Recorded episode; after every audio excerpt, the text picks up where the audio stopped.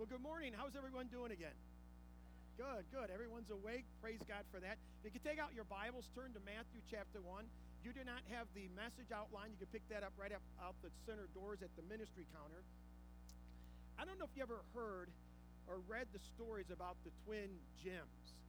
Uh, there were two twins that were born in 1940. Uh, they were three weeks after they're born, they were adopted in two different families the Lewis family and the Springer family, and both of them named their sons Jim without the other one knowing it. Each knew that they had a twin that existed, but neither had the desire to contact the other twin, even though they only lived 40 miles away. Jim Lewis was raised at the home. He had a dog by the name of Toy. At school, he excelled at woodwork and math, and, and he was pretty terrible when it came to spelling. He, he got out of school and he went into the security business. He was a chain smoker he drove a Chevrolet and he married a girl by the name of Linda, but that didn't work out. And after a few years, he married a girl by the name of Betty. And when he was 37 years old, he decided to, to go and find where his twin lived. And he did the research and he found he was only 20, I mean, 40 miles away. And he found out that his twin brother, that the Springer family had named him Jim. And his brother Jim also had a dog by the name of Toy. And his brother Jim Springer was really good at woodworking and math, but he wasn't so good in spelling. He also got into the security business. He became a chain smoker. He drove a Chevrolet. He fell in love and married a girl by the name of Linda. When that didn't work out, he married a girl by the name of Betty. And both the Jims, both of them, had a son, and they named him James Allen. And only one of them, the spelling, they spelled Allen with one L, the other spelled it with two L's. The only way the story is diverges is that Jim Lewis got divorced from his wife Betty and met a woman named Sandy and, and married her. And so everybody was kind of watching and see if Jim Springer would follow suit when that happened and stuff like that because everything else in their family did. The University of Minnesota did a study on that to find out about relationship, to answer the age old question how we are shaped. Is it by nature or is it by nurture? What are the trials that are passed on from, what are the traits that are passed on from one generation to the next, is what they would ask. And I remember I was in a church uh, many years ago, and there was this family where the children were really, really tall. I mean, they were 6'8, 6'10, 6'11. All of them were really, really tall, and they were all athletic, and they all had red hair.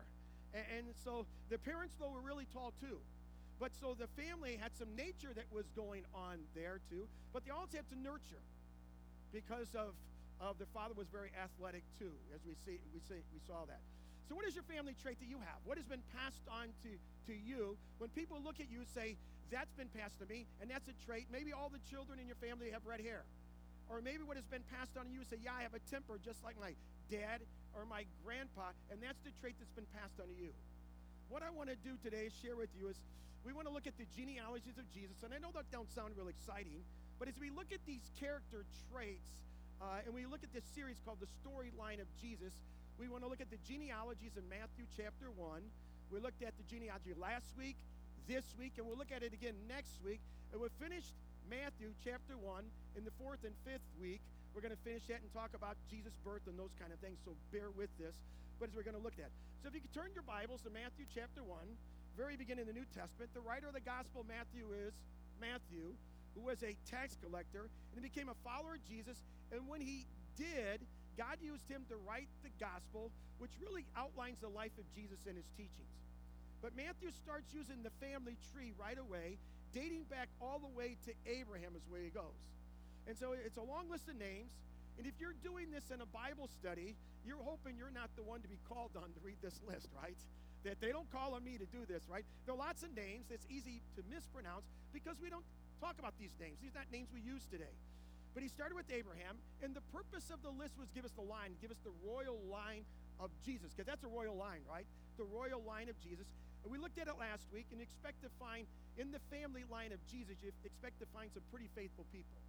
You expect to find some superstars there. And there are some of those there, but you also find some rascals, and we talked about them last week. But you also find three ladies are in the line. One of them was an outsider, the other one was a prostitute. So these people were in the line of Jesus. Think about that. These were the people in the line of Jesus. Their lives had been redeemed and they had been changed. And aren't you glad that God didn't change it? He said, I'm going to take this name out, not add that name. But he included all those names in that list. We're going to look at the second part of this list. But this the second group. There are three groups, remember, 14 names in each one of those groups. But this second group, what's interesting about this group is that they're all kings. All these are kings that we're going to look at today. It starts off with David, but they're all kings that we're going to look at. So theoretically, you could say this is the cream of the crop, right? You could say these guys you would expect to be the most moral. You would expect them to have leadership skills and standards, and you will find that here. You're going to find that in this list in some of them, but that's not the common thread you're going to find. The common thread that you're going to find from this list is the word rebellion. Rebellion's all over it. We want to look at that today. If you have your outlines, three ways rebellion ruins our lives. Number one, rebellion runs in the family. It does, it runs in the family. It starts here with David, King David, verse 6. And it says, In Jesse, the father of King David. As soon as you see the word king there, and it's talking about King David, it's a reminder the list will include another king that will come in verse 17, and that's King Jesus. Remember, it's going to end with King Jesus, the ultimate king. So David begins the list, and Jesse, the father of King David, you remember what happened here? God chose David. God mentioned to uh, uh, Samuel, I've got Saul as king, but my hand has been taken off of Saul because of his rebellion. So he says, Therefore, go, go anoint another king. I've chosen one of Jesse's sons to be king. I want you to go to Jesse's house and anoint that king. So he goes to Jesse's house, Samuel does, and he says, Jesse, bring out your sons. And Jesse brings out his son in order who he thought would be king, probably starting with the oldest. And he brings out all of his sons, and God says to Samuel, I haven't chosen any of these sons. Ask him if he has another son. And he says, Jesse, you have any other sons? Yeah, I have my youngest. He's out there. He's a shepherd boy. He's out there watching the sheep. Bring him in. Soon as he comes in, God says to Jesse, This is the one I have chosen. Anoint him as king. And what a wonderful principle you learn from Scripture that man looks on the outward appearance, but God looks on the inside. God looks at the heart, right? And God said, This is the one. This is a man after my own heart. And many of the Psalms that were written, were written by David. We get much enjoyment out of reading those Psalms. David is a strong leader, he united the people. But there's one sad story in his life that's mentioned right here in verse 6. Look, look at it. David was the father of Solomon, whose mother had been Uriah's wife. If David could get one uh, mulligan in one day of his life, he would gladly take it. Let me share the story. Maybe you know it, and maybe you don't. To remind you what the story is. The story starts out with King David, and the Bible says his kings would go off to war, David didn't go off to war. He stayed home and he sent his army to go fight without him. And one day, as David's looking out, out of his kingdom over his balcony, he looks down and he sees a woman bathing. When he should have looked away, instead, he ran toward it, right? And the Bible said he had a relationship with her, and soon she was going to have a baby. But this lady has a husband, which is one of David's mighty men, who's off at battle defending David's kingdom. So David's plan was to make matters even worse. And what do you do when you sin? Usually we don't plan it. Some of us plan to sin, but usually we don't plan it. When we sin, we have to respond and do the right thing. And the right thing we have to do is confess it, get right with God, and change direction, right? So we understand when we sin, if we're walking with God, we don't sin. We're walking with God. When we sin, we always turn from God and we sin. We're never walking with God when we sin. Because sin is when we do things our own way. That's a definition of sin. I do my will, do things my, my way. And when I do that, when I'm ever doing that, I'm turning away from God. I'm doing things my way and going this way. So what we have to do when we sin, we have to confess it. We have to repent, change our direction, change our mind, and turn back toward God, repent, and start walking with God. That's what God asked Cain to do, said to Cain in uh, Genesis chapter 4, verse 6 through 7. Cain had brought an uh, offering that was not acceptable to God. And God said, Cain, if, if you do what is right, he says, will you not be accepted? Will not be a lifting up? He says, will there not be lifting up in your face if you do that? See, when we sin, it doesn't matter how bad our sin. It doesn't matter that at all. There's forgiveness that comes with confession, right? There's always forgiveness that comes with confession. And the, from the verse that I share with you almost every week, I share it because it's one of the great promises of Scripture, and you should know it. What is it? 1 John 1 9. Let me share with you. The Bible says that if we confess our sins, if we confess our sins to God, He is faithful enough, faithful and just, and He will forgive us our sins, and He will cleanse us from all unrighteousness. Not maybe, He will. He promises, I will forgive you of all unrighteousness, what He says. So we sin, we don't run from God, we run toward God, and we ask God be merciful. God forgive me of my sin. Cain didn't do that. He killed his brother. David didn't do that. He had a plan, he brought Uriah back and thought to So Uriah could be responsible, he thought. Somehow he would think it was his baby. But Uriah was too noble for that. So Uriah was sent back out into battle. and David's plan was he sent Uriah back out to the front lines of the battlefield, and he had the troops retreat from around Uriah, so he stuck out there by himself, and he was struck down. He was killed. So here's a guy you have who is king, who is the king in the line of Jesus, who's a murderer and an adulterer, we see. And you say there's a trait that has passed on here, not only from David to Solomon, but really goes all the way back to Adam. For all of us, not just for them. And it's our memory verse this week. That's why I put in here Romans chapter 5, verse 12. It says this Therefore, just as sinner, sin entered the world through one man, Adam, and death through sin, because of that sin, death has come. And in this way, death came to all men, all people, because all, every one of us, have sinned. And we, we, we all have done that. We've all sinned, and death has come to every one of us. The Bible says in Jeremiah chapter 17, verse 9, the heart is deceitful, desperately wicked. Who can know it? We need redemption, every one of us. Every one of us needs it. Not just Adam, not just, we do too. And verse 6 says, David was the father of Solomon, whose mother had been Uriah's wife. Why did God include that? Why would he include that? Why did he have to include that line, whose mother had been Uriah's wife? Because that would be a traumatic reminder to all, everyone reading this, of the sin of David and of the grace of God. That David sinned mightily, right? He sinned. We all recognize, but of the grace of God. How wonderful and amazing the grace of God is. Unfortunately, when I mention David to Bible students, they're going to remember David for one or two things for Goliath or Bathsheba, right? And you say, that, that's not fair. That's not fair. After a life of serving, you're remembered for one bad decision in your life. But that happens all the time in our lives, right? And all those are in leadership. Whether in leadership in the marketplace and business, whether you're leadership in the community, or your leadership here in the church. You know, we all know, don't we, that we're one mistake away, just one mistake away, one wrong decision from causing irreparable damage to our families and to our community. So we have to guard our hearts. We have to guard our minds. David didn't guard his eyes. He didn't guard his heart. He wasn't held accountable. He was at the wrong place at the wrong time. He should not have been there. And he sinned greatly against God. Because rebellion runs in the family, runs in the family, and all of us, it runs in our family.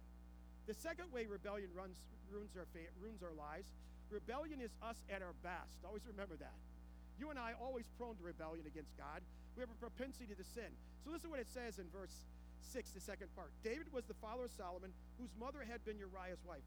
Solomon was a very wise man. God blessed him with wisdom. Many people believe he was the wisest man ever lived, besides the God man Jesus, of course. He wasn't as wise as him. But he always didn't, he, he didn't always act wisely. He made a lot of mistakes. It seemed like his heart was inclined toward money and women. And if you ever find a man where the heart's inclined toward women and money, it's always going to find trouble. And that's what happened to Solomon. He got in all kinds of trouble, all kinds of, had so many different wives.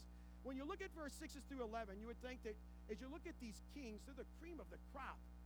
These people are going to should be should expect things that are fantastic from them, and you find some of that, but not in all of them. By the way, you remember David? When David wanted to build a house for God because the Ark of the Covenant was there in the tabernacle, was in the tent, and David says, "I live in this palace. I live in this uh, kind of paneled home," is what he says, this beautiful home, and God lives in a tent. That's not right. So he shares with the prophet Nathan. He says, No, I want to build God a house. And Nathan said, David, go for it. I think it's a great idea. But Nathan went home that night, and God came to Nathan and says, No, you need to go back and tell David he can't build the house. But God gave David a reason. He said, David, I don't want you to build me a house because I want to build you a house. And from your house, from your lineage, from that throne will come one who will sit on that throne and reign forever and ever and ever. So every day of a coronation of a new king, you would gather your children and say, We've got to be there. You want to be there because this may be the king that fulfilled the promise that was given to our grandfather David or our great grandfather David. And the king would come. The king would come. It might be Solomon, it might be uh, uh, Rehoboam. It wasn't very long in their administration of the kingdom where you realize this isn't the guy. This is the guy at all. And they would realize that soon. Because mercy and truth haven't come together righteousness and peace were far from this administration. And it did not happen as the way the Bible said it was going to happen. So this wasn't the one. So it says Solomon, the father of Rehoboam. Rehoboam came, he was the son of Solomon, and he's a king now, and he talked with the older advisors, probably the ones that advised his father Solomon. And he says, What do I need to do? My dad was pretty hard on the people with taxes and so forth. What do I need to do to be successful? And the older advisors told him, So your dad was tough. What you need to do is lighten up. You need to lighten up. And if you lighten up, the people are going to love you and you're going to be able to lead. Well, Rehoboam didn't like that, so he went to the younger advisors, probably people around his age, and he says, You know, my dad was tough. What do I need to do to succeed? And they said, You're right, your dad was tough. Will you be even tougher? Double down on those taxes, double down on them. And he listened to the younger advice, and then this, the kingdom was split. From that time on, it was divided. From that time on. If from that point on, they had the northern kingdom and you had the southern kingdom. The northern kingdom was called Israel. The southern kingdom was called Judah. The northern kingdom had 10 tribes called Israel. The southern kingdom had two tribes. And they were divided until 722 BC when the Assyrians came and took the northern 10 tribes off into captivity. And Rehoboam was responsible for that because he made a big mistake. He made a big mistake and he did not listen. Rehoboam, the father of Abijah, Abijah was a horrible, horrible king. And David became the standard by which all kings would be judged at that time. And in fact, they would say of the other kings, he followed the Lord as his father David did. So David was the standard. And maybe say, but David had a great sin. Yeah, David had a great sin, but David was a great confessor of his sins, right? Read Psalm 32. Read Psalm 51. I, I encourage you to read them. You will see the brokenness, brokenness of a man that came to the grips of the heavy hand of God in Psalm 32. Abijah was a bad king. He was a bad king. But Abijah, the father of Asa. Asa was a good king, and he followed in the footsteps of David, is what the Bible says. Asa, the father of Jehoshaphat, if God blesses you with the son, don't bless, don't bless him and name him Jehoshaphat. That don't seem like a good name, right? That's a difficult name. But Jehoshaphat was a good, good king, was a real good king. And maybe you say, is Jehoshaphat the one? No, he's not the one. He's not the one to take the throne and last forever and ever. Verse 8 Jehoshaphat, the father of Jehoram. Jehoram was a horrible king, he was a bad king. So Jehoram, the father Uzziah. And if you know your Bible, say, yeah, I, I, I hear that Uzziah name. It's been referenced a couple times in Scripture. He was a very accomplished king. He reigned for 52 years, and he accomplished in more, more most kings did in Israel. He conquered the Philistines. David didn't even do that. And he invented these instruments of warfare that were used effectively. Some people believe it was a catapult. We don't really know, but they were used effectively. But he made a huge mistake. The Bible says that he was lifted up in pride, and one day he decided to walk up the steps of the temple and offer a sacrifice. What you need to know that kings don't offer sacrifices. Priests offer sacrifices. So there, was a godly priest there by the name of Azariah who met up the top of the steps and said, What are you going to do? And King Uzziah says, uh, I come to offer a sacrifice. I'm the king. In other words, I'm the king. I'll do whatever I want to do. I can do whatever I want to do. And the priest stood along with 80 other priests and he said to King Uzziah, You're not going to disobey God. You're not going to offer a sacrifice in this place. And the king persisted, and the Bible says that leprosy broke out on his forehead immediately. And this is the king, the king of the nation, who spent the last 10 years of his reign outside of the city of Jerusalem, outside of that in a leper colony, because he had leprosy. When he first started his kingdom, many people thought, could this be the one? Could he be the one that God promised us? And they soon found out, no, this isn't the one. This is the one at all. So Uzziah, the father of Jotham, Jotham, the father of Ahaz, and then Ahaz, the father of Hezekiah. Hezekiah is one of my favorite kings of Judah. I, I, I always love his stories. He's got two remarkable stories in there and other stuff. But you remember the story of? Hezekiah?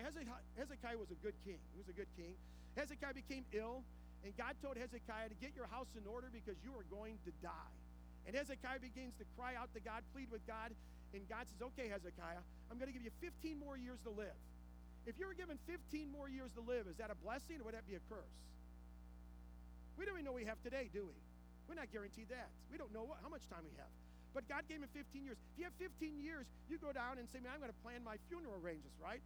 I'm going to go down there and they can make the gravestone. This is the day I'm going to die because God has given me 15 years. Put this date on it. This is date. But if you have 15 more years, you're going to use those 15 years wisely. Hezekiah, Hezekiah didn't. You say, how do you know that? There's a couple of reasons. But one of them is in verse 10 says Hezekiah, the father of Manasseh. His son Manasseh uh, if I've got 15 years, I'm going to pour my life into my son uh, Manasseh to make sure he's not one of the nastiest and worst, kings in all of Israel. Manasseh was. He was a horrible, horrible king. Rebellion is in all of us, we need to understand. At our best days, in, in all every one of us. And I look at this list, a number of things come to my mind as I think about this list. One of them is going back to that nurture or nature. Uh, our children all inherited a trait from us, and it's called our sin nature, all of us. We've handed down that sin nature. Every one of our kids are, are have that nature in them. We don't teach our children to disobey. They know that, right? They know how to disobey. We don't teach our children to be mean. They get that on their own. What our children need to know is to know Jesus, is what they need, right? They need to know Jesus. And when we bring a baby home from the hospital, we should all real, come to the realization that we've just given birth to eternity, right? That's what they are. They're eternal. That this little baby is a living soul in a body that they're going to grow and change, but one day they're going to die because of the curse that goes all the way back to Adam. That's the reason they're going to die, all the way back to there. And so, my responsibility for that little baby, as the baby grows as a mom or dad, my responsibility is to teach them the ways of God, to show them how to know Jesus, to show them how to walk with God, and to be that example, that model in their life. My ultimate goal is not to get them to the right college. My ultimate goal is not to get them in the right program or get them in this event or that event or help them to find the right mate, even though those things are important. They're important. The most important thing I can do for my child is prepare them to meet Jesus one day. That's the most important thing. That one day they're going to have to stand before Jesus and give an account. Every one of us, those who don't know Christ, will give an account and be sent away for eternity for him. For us who know Jesus, we're going to stand before him too. If you, if you don't understand it, it's called the Bema seat, the judgment seat of Christ. That every one of us will have to stand before him, not give an account of our sins, because that was done at the cross. Jesus paid for those. We're going to have to give an account what have I done with the life since I've known Jesus? What did I do with my time? I spent my time wisely with Jesus. If I spent it on myself, if I served in his kingdom in those, I'm going to have to give an account of my talents, my gifts, my abilities. If I use them for my own glory, if I use them for God, if I served in the church, if I if I built up the body with my gifts and God gives me. And I'm going to give account for my resources, my finances. What did I do with my finances? Did I use them all for myself or did I use them give my full tithe to the church and for the glory of God to build this kingdom? Or is it all about me? We're all going to have to give an accountability. And at the, at the end of that, God's going to reward us. There's nothing left, what I did with those things that He given me, that I won't receive a reward. Those who spent them wisely, used them wisely, there will be a reward at the end. And we're all look, working for that reward that God gives us. None of us want to stand before God and say, Yeah, welcome to my kingdom, but you didn't do anything for me. None of us want to stand before the Creator, the one who died for us, to do that. So, your most important job as a mom or dad is to prepare your children to meet Jesus one day. That they know Him and they walk with Him in this life, right? Amen? That they do that. And when you look at this list, you've got good kings, you've got bad kings. While there are no guarantees with parenting, we all want to do our very best, right? We all want to do our best when we parent everything we can. The most important thing that we can do is to pass on the heritage of knowing Jesus to our children and how to walk with Him and to model that and be that example for our children. These guys didn't do a very good job of that. And maybe some of us didn't either. And we say, no, it's too late.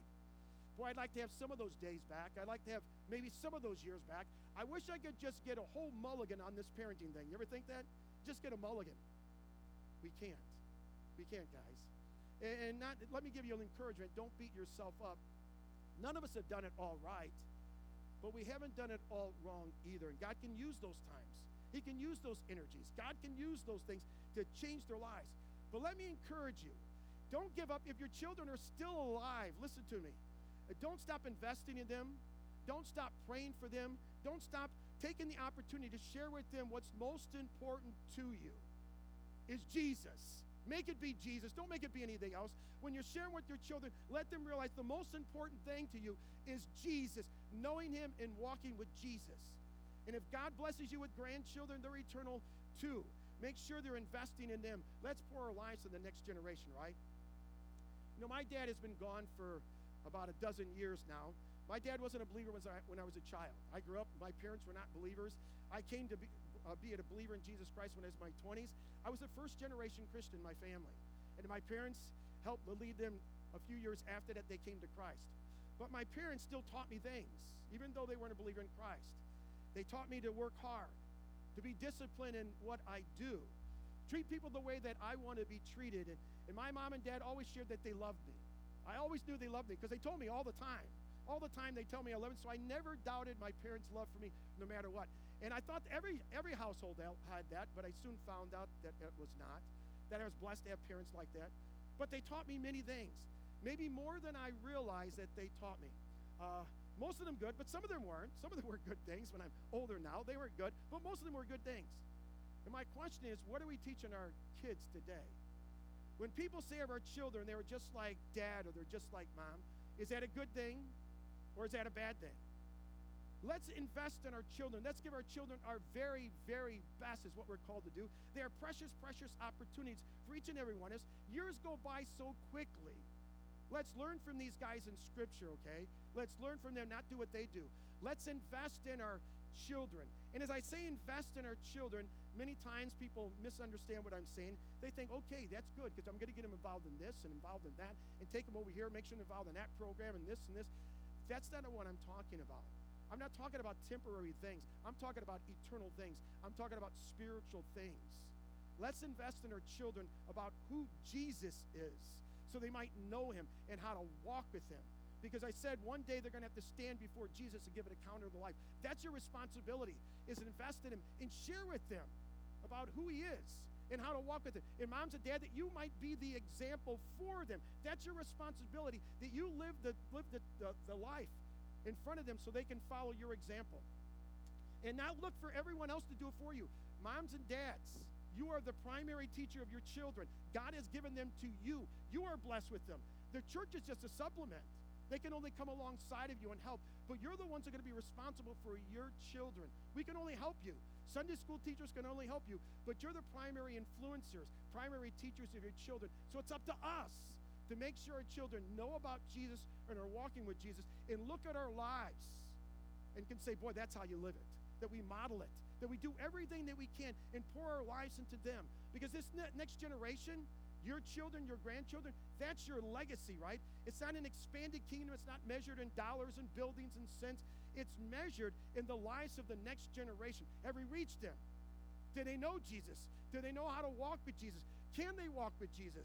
Will they live that life even when I'm gone? Will it continue on to my grandchildren, to the next generation? Have I done my job to hand down my faith and they've seen it in my life? That's what we're called to do. Amen? So let's make sure we reach the next generation as we do this. Let me share one other thing. The third way rebellion ruins our lives rebellion results in our exile. It says in verse 11, and Josiah, the father of Jeconiah, and his brothers at the time of the exile to Babylon. The verse begins with hope, but it ends with hopelessness, is what we see here. Josiah turned out to be a wonderful king. He was a great king, but he started his reign when he was eight years old. Can you imagine a president being eight years old? They're still eating their Lucky Charms for breakfast, right? They're still, still young. But he was eight years old. He became king, and he grew and developed. And one day, his men came to him to him and says, "We were cleaning out the building, and we, we found this." What they found was the book of the law. What we would say it was the Bible, right? They found the Bible. It's like, and the the Bible says that Josiah tore his clothes in lamentation. And the, the book of the law, God's word to them had been lost. Uh, they had been so neglected, and that we're not living by it. And so Josiah says, This can't go on. And he called the nation back to revival. And he says, We're going to get back to worshiping God according to the book of the law. So he tore down their high places where they were worshiping their idols, and he called the people back to the worship of Yahweh, to the one true God, with whom there are no rivals. And so they worship. They worship. We need that today, don't we? We need a revival in our hearts. Let me talk to you about worship a little bit. That's always a passion of mine to talk. And, and we, we talk about the church as worship. Josiah was getting the people back to worship. We talk as a worship as, as a church, as a congregation, as a local assembly, as we come on Sunday morning. Everything we do in our life is worship, by the way. Everything you do is worship. But as we come as a collective, as a local assembly, as we come in here, that as we worship, we work collectively, but our worship, guys, breaks down personally between you and God. Do you realize that? It's between you and God. So everything that we do as we come in is to worship our Creator, the one who created us out of nothing. The one who created everything that we see with our eyes out of nothing. That's God. The one who redeemed us and saved us by giving his own self to us so we can have redemption, be forgiven for sins. This God, we come before him and we're worshiping him. God is in another category who's almighty. We're coming to worship him. And he expects us to worship him in a certain way. So when the prayers are being said, or the songs are being uh, sung, and the word is being opened, that we don't sit here and our minds are kind of leaning. You know, maybe I'm worshiping a song and I'm kind of leaning on the chair in front of me and I'm singing. It's just lip service. God doesn't want that lip service. You understand? That's not worship. You say, Well, I just worship God. If you're giving lip service, you did not worship God. God doesn't expect us to come there and lean. He expects us to be here ready to worship Him and give our all. Not leaning, not having something in our hands, but to give our full attention to Him. That means my intellect, my heart, my soul, my being, I'm giving to God in worship. That's the worship God accepts. And if you and I try to come any other way, God said, that's not worshiping me. God wants uh, everything that we have. So when we come into worship, doesn't matter who's on stage or what's not on stage, doesn't matter. What matters is those words that are on the screen. That we're lifting those words up and we're singing them to our God between you and Him. And you're giving glory and honor to Him, whatever they are. And you're singing them with your total being, not part way, not just lip service, with everything you have. It might be raising of hands, it may not. But one thing you're doing is from your total being, from your intellect, your mind, your heart, your soul, your total being. I'm giving it to God and I'm honoring Him. That's the kind of worship Josiah was calling him to. That's the kind of worship that God wants from you and I every day as we come on on Sunday mornings, that we give our all. Now, I'm in front. I don't know how many of you worship, but I, hopefully that's what you're giving. If you're giving any less, doesn't God deserve our best? Doesn't He deserve everything that we have when we worship Him? It's not a joke. It's not a time to joke and talk to your neighbors and all. Worship is to give our undivided attention to our Creator, to the one who's redeemed us, who died on the cross for our sins, and we worship him with everything we have. It should be a joy and a celebration to worship him, right? It should be really easy for all that he's done for us for us to come and worship. That's what we would need to do. That's what God was, that's what Josiah was calling them back to. See, it started out with Josiah. And maybe people were looking and asking, is Josiah the one? Is he the one who can fulfill the promise to, of David as sitting on that throne? And they soon realized, no, he's not the one. Listen, there's not a redeemer on this list that I just read today. But everyone is a reminder of that promise uh, that there's a Redeemer coming, and that will come. We'll see that culminate in verse 17. And I hate to break it to you, but you know the story. You know the story, but let me share it with you anyway, because we're getting close to Christmas. The king that started with David will result in a greater king. There's revealed to us in verse 17, prophesied eight centuries earlier by Isaiah. Let me read the passage Isaiah chapter 9, verse 6 and 7, where it says, for to us a child is born, to us a son is given. We sang about that this morning, right? And the government will be on his shoulders. And he will be called Wonderful, Counselor, Mighty God, Everlasting Father, Prince of Peace. Of the increase of his government and peace, there will be no end. He will reign on David's throne and over his kingdom, the Davidic covenant, what was promised. They're looking for the one to come. Here he is, establishing and upholding it with justice and righteousness from that time on and forever. The zeal of the Lord Almighty will accomplish this. It also says in Psalm 85, verse 10, where love and faithfulness meet together, righteousness and peace kiss each other. And Jesus fulfilled that. He was the one to fulfill that, only one that could fulfill that. And so verse 11 ends in exile and hopelessness, but it's only built into a crescendo. It's the birth of Jesus, where he's talking about a great light was to come into the, this dark, dark world and it was the birth of Jesus. Jesus would be born. That's what it's culminating to. That Jesus would be born, and everything changed from that moment on. The world could not stay the same. You and I could not remain the same once we meet Jesus Christ. Everything should change. Our life should not be the same that was before we met him. It should be radically changed. Because whatever Jesus touches, it changes, right? Let me just give you a couple things to remind you of. One, the Redeemer can never be found in a human being. There's no human being, it's the Redeemer. The Redeemer is only found in the God man, Jesus. Jesus wasn't a man. He was God, 100% God, and he was 100% man. He was both. The only one could fit that bill was Jesus. That's why we worship. That's why our worship, when I talk about, especially this Christmas season, should be full, enriched. We know we know him. We understand who he is and what he's done for us. Let's understand and worship a tremendous gift that God has given to us. That God gave the world, he says, yet while still sinners, Christ died for us, right?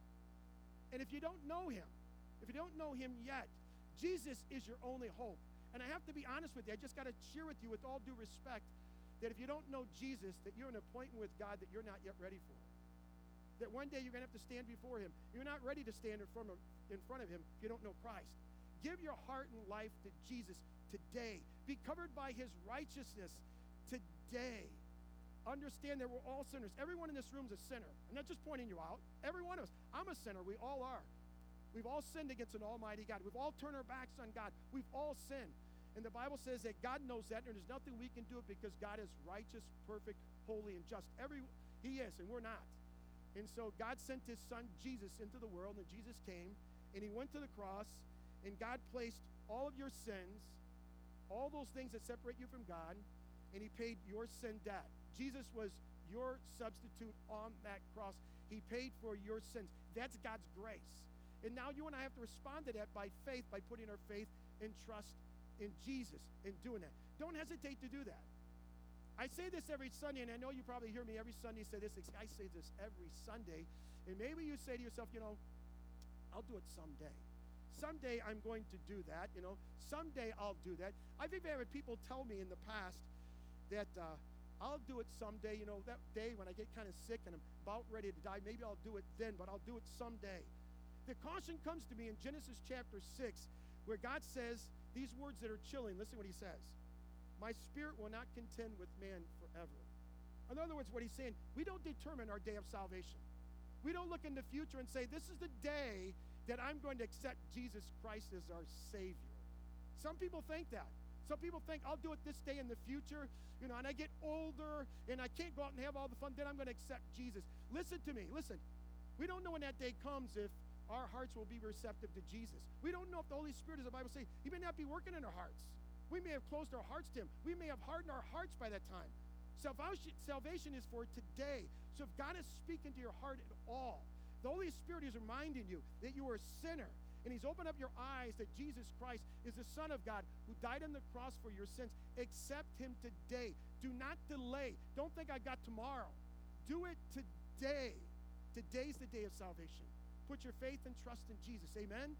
If you don't know him, come and talk to me. That's the most important decision you can make in your life because that determines where you will spend eternity.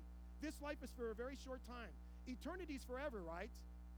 If you know Jesus, you'll be with him forever. If you don't, or if you ignore him, means you rejected him. You will spend an eternity apart from him, a place that we don't want anybody to be there. So accept Jesus. If you have questions, please see me after the service. Then, for all of us who know Him, let's leave a, leave a legacy. Not only with our children, make sure our children know Jesus and leave a legacy, but with our grandchildren and next generation. Let's leave, leave a legacy as an ambassadors for Jesus Christ, right? We are His representatives. We are His representatives. Let's go forth and, and share Jesus, the good news. He says, go share, go share the good news with people. Tell them about the love of Jesus. Let's look for opportunities this Christmas Maybe write people's names down. Man, I can invite them to church to come to church for a Christmas Eve service or during Christmas. I promise they're going to hear the gospel, okay? Or share the gospel. But you look for opportunities that God might use you. And so many times when Christmas comes, we look about buying gifts and giving everyone a gift, and we miss what Christmas is about. is about God giving the greatest gift of all, the Son. The Bible says, For God so loved the world that he gave his one and only Son Whoever shall believe him shall not perish, but have eternal life. They, the Christmas is all about God's gift to us, and it's his son, Jesus. That he sent him into the world to eventually grow up and go to the cross and die for you and I so we can have forgiveness of sins. And if you don't know Jesus, put your faith and trust in him, right? Today. If you have questions, please see me. For all of us who know Jesus, let's look for those opportunities to share God's gift, the greatest gift ever given to those that we know. Let's invite them to church so they too can have eternal life, so they too can understand what the true meaning of Christmas is about. It's not about us giving gifts. That's wonderful. We do those things. But it's about God's gift to us, the greatest gift ever to give, an eternal gift. The gifts that we give to people are temporary gifts. Probably, guys, you know that within a year sometimes we put it in a closet or whatever, throw it away or whatever they do with it. But the gift that God gives lasts forever, never gets old. It's for eternity. It is the gift of Jesus, eternal life. Amen? Let, let's pray. Lord, come and we praise you because there is no one like you. Lord, you are second to none. There is no rival. There is no one like you. There is no one as powerful as you. There is no one as smart as you. There is no one as everywhere in every place that you are. There's only one. It's you. There's only one creator. It's not two. There's only one. All others who claim to be God are false gods. There's only one true God, and it's you. No matter what anybody else says, those are all false gods. And you've proven that. You've proven that with the Egyptians' God when you brought the, the plagues upon them, showed them that their gods could not stand up to you. There's no one. They're all false gods. There's only one true God. And I pray, Lord, that in our hearts and minds, as followers of Jesus Christ, we would live like we really believe that. We would live it, Lord, in our lives every day. Not just say it with words, but our actions, that there's only one true God. And if people don't know you through your son Jesus, they will spend an eternity apart from you. And this Christmas season gives us all kinds of advantages and opportunities because we have a holiday, Christmas, that, that celebrates our Lord and Savior. And many of the people in the world, in our community, in our workplace, and our, in our family and friends don't even understand that. They know it's something about Jesus, but they don't know about the precious gift that was given to the world by God. His Son, salvation, redemption, deliverance, God's grace bestowed upon us, Jesus, God's wonderful gift. To every person who would put their faith and trust in Him and accept Jesus Christ. Everyone. And Lord, we, we, we understand it. Help us, Lord, Help us this Christmas to use the opportunities you give us to share your great gift with others. Let us not hoard it to ourselves. Let us not hide it. But Lord, let us freely give it out to others. And Lord, as we as we look at the family line of Jesus, Lord, we're so thankful. We're so thankful, Lord, because uh, it's not perfect people in that line. They're sinners saved by the grace of God. Sinners who have been redeemed and changed by you. We're so thankful because that's us. And Lord, as I said last week, when the line comes to Jesus, it just kind of ends. It ends.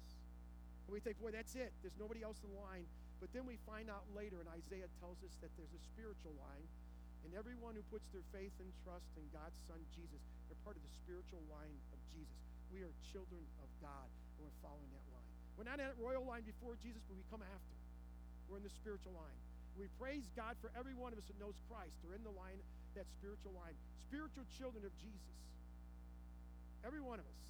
There's no praise, and I pray everyone in this room and everyone might be listening online, Lord, might know you. And if they don't, today, by the power of the Holy Spirit, convict them this morning that they're sinners in need of a Savior. And there's only one Savior that has been given under heaven, and it's your Son, Jesus Christ. They to come and put their faith and trust in Him for forgiveness of sins. It's the only way. Lord, we praise you and thank you so much for your salvation. Lord, I pray for each one of us that we would understand that this morning. And no matter where we are in our life this morning, if we haven't lived a life totally dedicated to you, yielding our hearts and minds to you, that can change this morning. To morning, this morning, right now, Lord, we confess that sin and say, God, I haven't done right. Maybe I haven't parented right. Maybe I haven't lived right. I confess that today, Lord, I surrender to you this morning. And help me to live the life that you've called me. Help to honor you and glorify you with my time, talents, my resources, my finances, all those. That I may give glory to you and build your kingdom and not my kingdom. Lord, let us turn from our sins and, and turn toward you to live a life that is, that is holy before you, because that's what you called us to. To be your representatives here on this earth, Lord. And if, when people see us, they might see you. Lord, we praise you and thank you for that opportunity. So this time, Lord, I ask you work in our hearts and minds. If we don't know Jesus, convict us of our sin and help us to accept him. If we do know Jesus, let's surrender our hearts to you and uh, yield our hearts and minds, and not our way, but your way. And Lord, we ask all these things in that precious name of Jesus.